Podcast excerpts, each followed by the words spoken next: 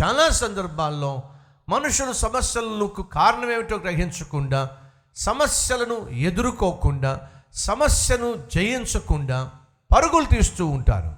నువ్వు స్థానభ్రంశం చెందినంత మాత్రాన నువ్వు ప్లేసులు మార్చినంత మాత్రాన నువ్వు ఉద్యోగాలు మార్చినంత మాత్రాన నువ్వు షటర్లు షాపులు మార్చినంత మాత్రాన నీ ఇల్లు మార్చినంత మాత్రాన నీ సమస్య నిన్ను విడిచిపెట్టనే విడిచిపెట్టదు. తెలుసుకోవాల్సింది ఏమిటంటే ఈ సమస్యకు కారణం ఏమిటి దేవునికి దూరమైనంత మాత్రాన నీ సమస్య నేను విడిచిపెట్టదు. పైపెచ్చు ఆ సమస్య ఇంకా ఎక్కువైపోతుంది. యోపు జీవితంలో భయంకరమైన సమస్య వచ్చింది. ఆ సమస్యకు కారణం అర్థం కావట్లా. తాను బహు నీతిమంతుడు యథార్థవంతుడు. ప్రతి దినము ఉదయమునే లేచి దేవునికి బలులు అర్పించినవాడు. హఠాత్తుగా తనకున్న ఆస్తి అంతా కోల్పోయాడు. తనకున్నటువంటి భవనాలు కోల్పోయాడు. తనకున్నటువంటి పశువులను కోల్పోయాడు. పైపెచ్చు తనకున్న బిడ్డలను కోల్పోయాడు. చివరికి తనకున్న ఆరోగ్యము కోల్పోయాడు.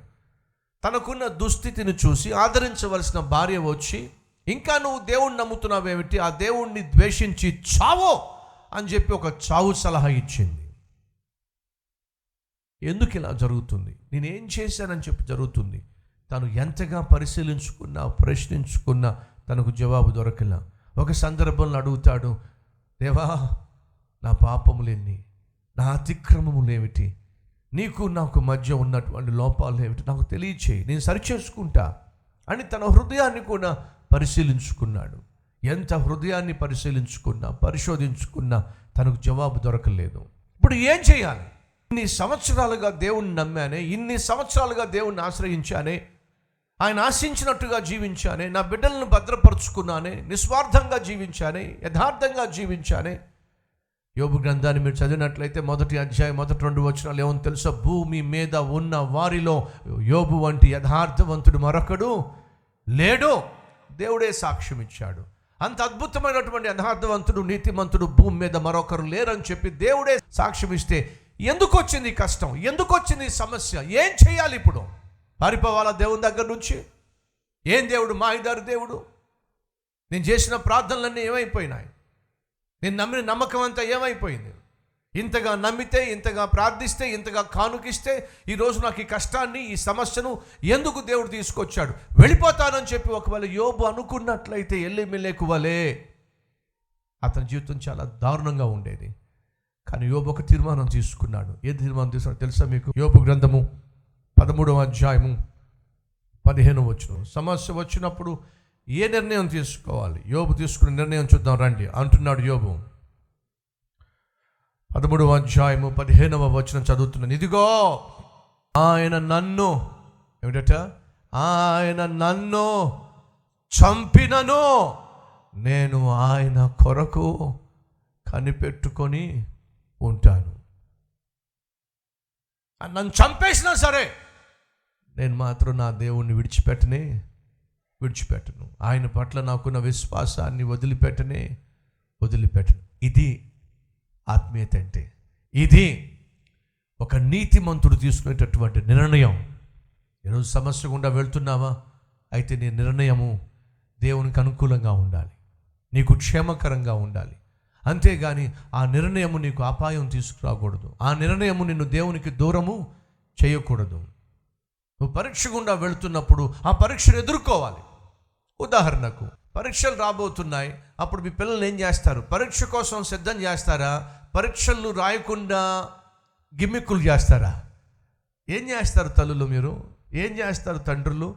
మీ పిల్లలు మీ పిల్లలకి పరీక్షలు అంటే ఇష్టం అంటారా? ఏ పిల్లలకి పరీక్షలు అంటే ఇష్టం చెప్పండి. సాధారణంగా పిల్లలకి పరీక్షలు అంటే ఇష్టం ఉండదు. కానీ తల్లిగా తండ్రిగా నువ్వేం చేస్తావు? ఆ పరీక్షల కోసం నీ బిడ్డలను సిద్ధపరుస్తావు. పరీక్షలు రాయాలి అని ఆశిస్తావు. పరీక్షలు పాస్ కావాలి అని ఆశిస్తావు. ఇప్పుడు మీ పిల్లవాడు పరీక్షను ఎదుర్కోకుండా పరీక్ష రాయకుండా స్కూలుకు దూరం అయిపోతున్నాడు అనుకోండి క్లాసుకు దూరం అయిపోతున్నాడు అనుకోండి కాలేజీకి దూరం అయిపోతున్నాడు అనుకోండి అడుగుతున్నాను అతడు జీవితంలో పైకి వస్తాడంటారా టెన్త్ క్లాస్లో పాస్ అయితే కాలేజీకి వెళ్తాం. ఇంటర్మీడియట్ పాస్ అయితే డిగ్రీకి వెళ్తాం. డిగ్రీ పాస్ అయితే పోస్ట్ గ్రాడ్యుయేషన్కి వెళ్ళొచ్చు పీజీకి వెళ్తాం. అనగా పరీక్షలు సహజంగా ఒక మనిషిని ఏం చేస్తాయి అంటే ప్రమోట్ చేస్తాయి.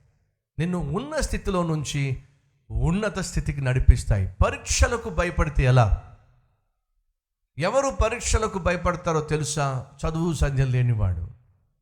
ఎవరు సమస్యలకు భయపడతారో తెలుసా? ఆత్మీయత లేనివారు దేవునితో కనెక్షన్ లేనివారు. యోబు అంటున్నాడు యోబు తప్పు చేయకపోయినా ఒక సమస్య గుండా వెళుతున్నప్పుడు యోబు అంటున్నాడు నా ప్రాణమైన పోగొట్టుకుంటాను కానీ నా దేవుని మాత్రం పోగొట్టుకునే ప్రయత్నం నేను చెయ్యను. ఒకవేళ నాకు కారణం అర్థం కావటల్లా రోగంతో అల్లాడిపోతున్నా నా దేవుడు నన్ను చంపేసినా సరే నేను మాత్రం ఆయన విడిచిపెట్టి ఉండలేను బతికే ప్రయత్నము చేయను ఎందుకని? దేవుడు లేకుండా ఆరోగ్యంతో బ్రతకడం కంటే దేవుణ్ణి కలిగి అనారోగ్యంతో ముందుకు సాగటమే నాకు క్షేమము.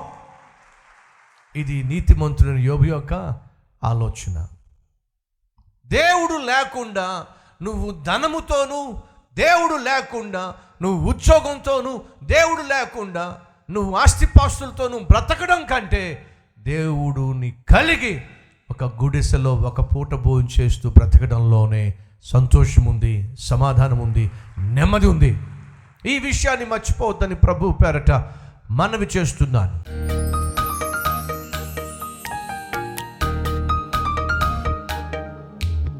మహాపరిశుద్ధుడు అయిన ప్రేమ కలిగిన తండ్రి సమస్యలు ఉండడం సహజమే కానీ ఆ సమస్యలు వచ్చినప్పుడు మొదటిగా కారణాలు ఏమిటో మేము గ్రహించాలి. సమస్యలు ఎదుర్కోవడానికి వాక్యానుసారమైన మార్గాలు కనుగొనాలి. నీ సహాయంతోనే వాటిని జయించాలి. అంతేగాని సమస్యలను తాత్కాలికంగా తప్పించుకోవడానికి మేము తప్పటడుగులు వేసి నీకు దూరం అయినట్లయితే నాయన సైతాను చేతిలో పడితే వాడు పీల్చి మమ్మలను పిప్పి చేసేస్తాడు.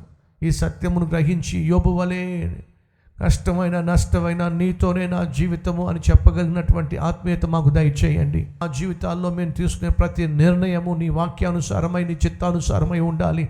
అట్టి నిర్ణయాలు తీసుకోగలిగిన కృప మా అందరికీ దయచేయమని యేసునామం పేరట వేడుకుంటున్నాం తండ్రి. అమెన్